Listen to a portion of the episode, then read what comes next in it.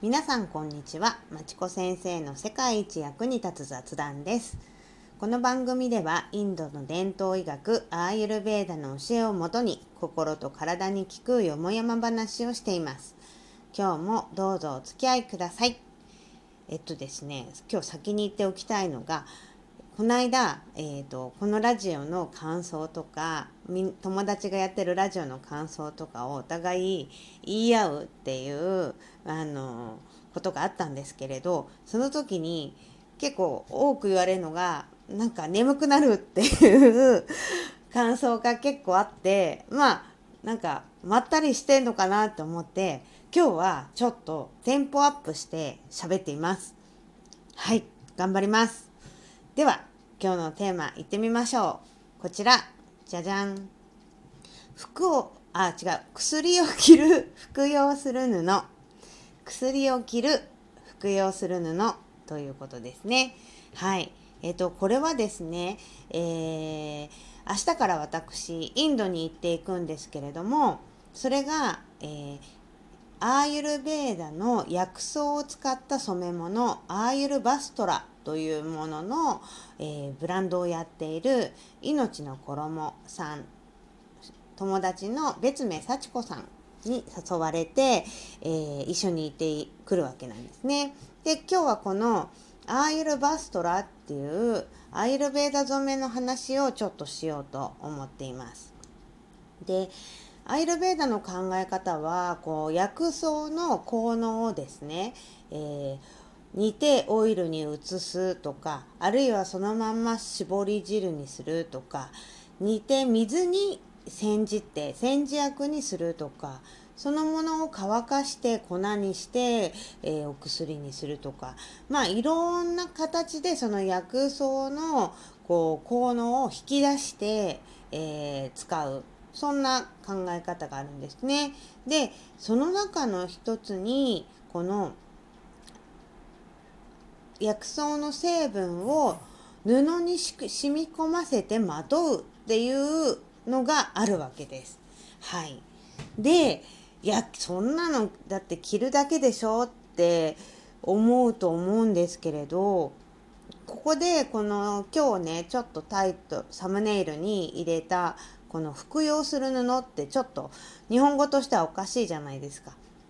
なんですけど、そう、薬を飲む時に服用するって言いますよね使うんです。でこれが要はこう服をまとうっていうところから来ているというお話がありましてなるほどなと思ったんですよ。で実際そのアイルベーダの治療だったりで体にその薬草オイルを塗っていくっていうのはあの滑りを良くするためでも何でもなくて毛穴からこう経皮吸収させて細胞に染み込ませていくっていう意味合いなんですね。だからそういうことを考えると、えー、一日中着ている下着であったり服だったりにこう薬効があってそれが経費にずっと触れてる間中こう空こう何て言うんでしょうね経費からももちろんこう触れて入っていくわけです体の中に。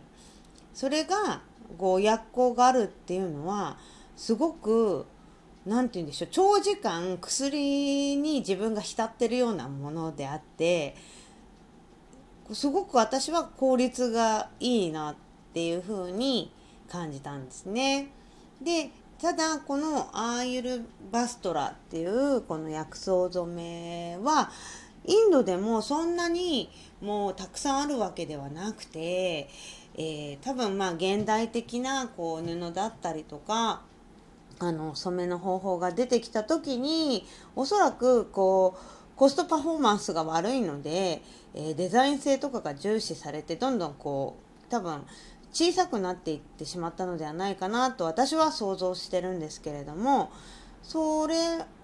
小さくなったとはいえそのあの考え方方法っていうのは残ってるんですね。でそんな小さな村の工房にたまたま行き着いてその魅力に気がついたその友達の幸子さんがまあそれをこう自分のために最初は作り始めてでそれが友達に広がり今となっては、えー、もうブランドにしてから、えー、4年5年ぐらい経ってますねそういうふうに発展してきたあのブランドなんです。でこの幸子さんがこの布すごいなってやっぱこう確信することになったあの一つが自分の友達に化学製品過敏症のあの方がいてでその人が使えるものだったら安心という視点であの彼女はこう商品を最初作ってその人に使ってもらってたらしいんですけれどもあのこの薬草染めの布だったらこう全くアレルギー反応みたいなものが出なくてすごくこの首に巻くストールとかねこう合わないともうとってもこう体に反応が出ちゃう方だったのが全然この薬草染めの布だったら大丈夫だったっていうエピソードがありましてあまさにこの身にまとうものから体の中に取り入れられているっていうことを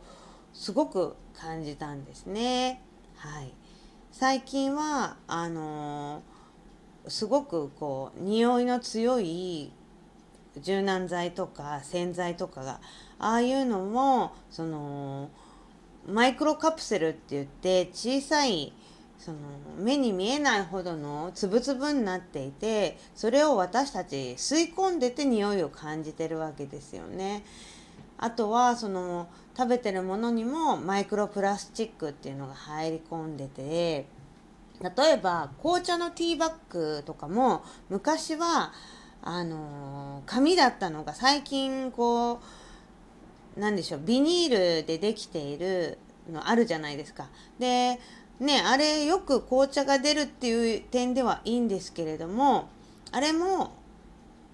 紅茶の中にその小さいプラスチック粒っていうのが流れ出ているっていうことなんですね。であなるほどそれは当然ありえるなって言われてみれば私も気づいたんですけれどもそういうふうにやっぱりこう化学製品によって便利になって使いやすくなってる部分と私たちが今までこの世になかった素材をこう利用するってことはその副作用だったりとかそれによって何が起こるかっていうのはまだ検証されてなくて意外といろんなこと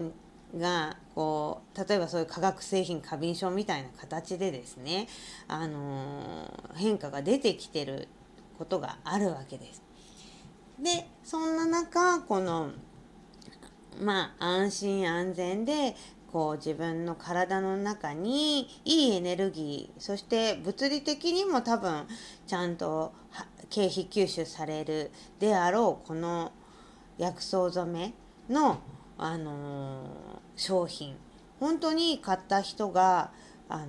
いろんなもうことが良くなったり、まあ、基礎体温が上がったりとか、あのー、ずっとこう生理がなかった人がこう定期的に来るようになったりとかまあ面白いことにいろんな変化をこう導いてくれる作用があるみたいなんですね。まあもちろんそれは効果効能ではないんですけれど、ま私も自分で使ってみてこううんやあったかいし普通のとやっぱ普通の布とはだいぶ違うものなのですね。はい。でその理由としてやっぱりこういうふうにただ飲んだりとか塗ったりとかいうことよりもことだけではなくて服用する。まさに服としてまとう。ことにも意味があるっていうことをみんなにも知ってほしいし思い出してほしいなということでこのお話ししました。はい。で実際これね中医学の本とかにはちょっと調べたところ書いてあるらしくて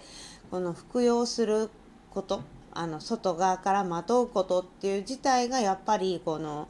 薬の処方の中にあったとも書かれている記事も読みました。は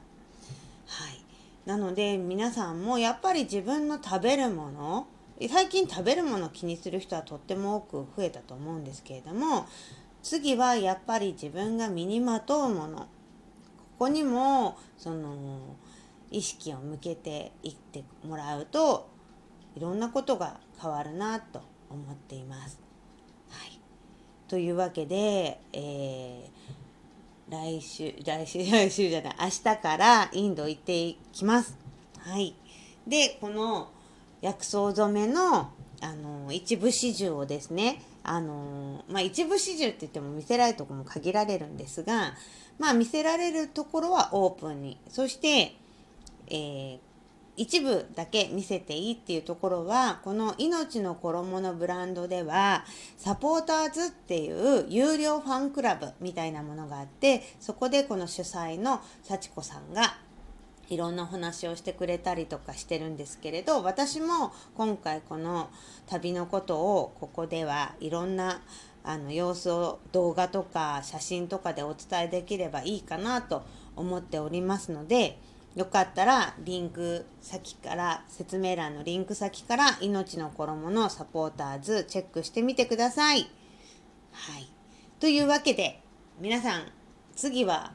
もうちょっと間が空いて一週、来週、再来週かな？はい、インドから帰ってきたらまたご報告します。